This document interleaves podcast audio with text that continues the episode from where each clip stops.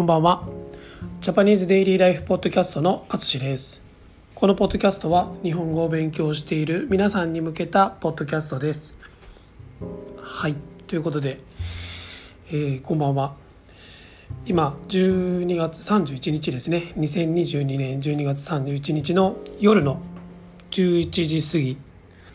なので、まあ、日本はもうすぐ年を越しますね。はい。皆さんお元気でしょうか？はい、まあ、今年もいよいよ終わりということで 皆さんにとってどんな1年でしたか？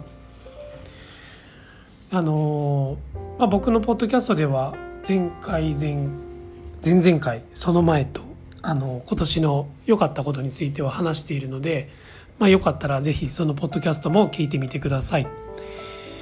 で日本の話なんですけど、えー、日本ではあのこの大晦日ですね。12月31日を大晦日。と言います。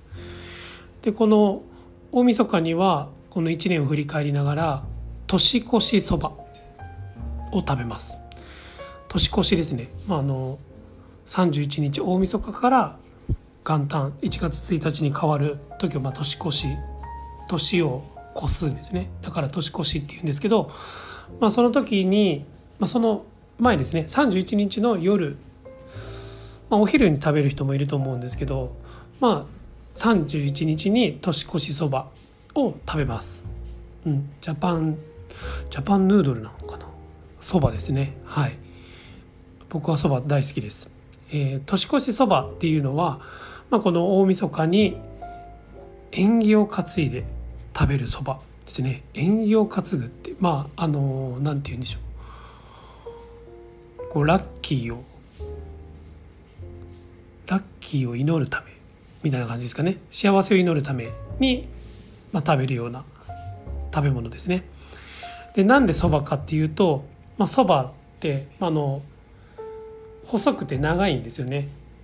そばで作ってるヌードルなんですけど、まあ、この細くて長いっていうのが、まあ、こう長く生きるっていう細く長く生きるっていう、まあ、ものをまあ、こう願っているものであるということで日本ではこの31日に年越しの食べ物として年越しそばを食べる。ということですね。これが年末の風物詩となっています、はい、風物詩はまあその季節の何でしょう。まあ絶対にすること。絶対にすることというかまあ大体することみたいな感じですね。うんうん。すいません。でえっ、ー、とまあ僕はさっきちょうど奥さんが仕事から帰ってきたので一緒に年越しそばを食べました。で後でですねあのもうすぐ12時過ぎるんですけど年が明けたらちょっと初詣に行ってこようかなと思います。でこれはあのまあ1月になって初めの方に行くことが多いですね。でもあの若い人とか家の近くに神社がある人は年が明けた夜中ですね。12時過ぎに初詣に行く人がいますね。はい。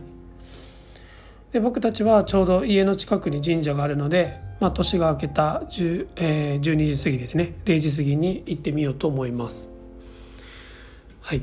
えーと、と僕は今年は、ね、このポッドキャストを始めました。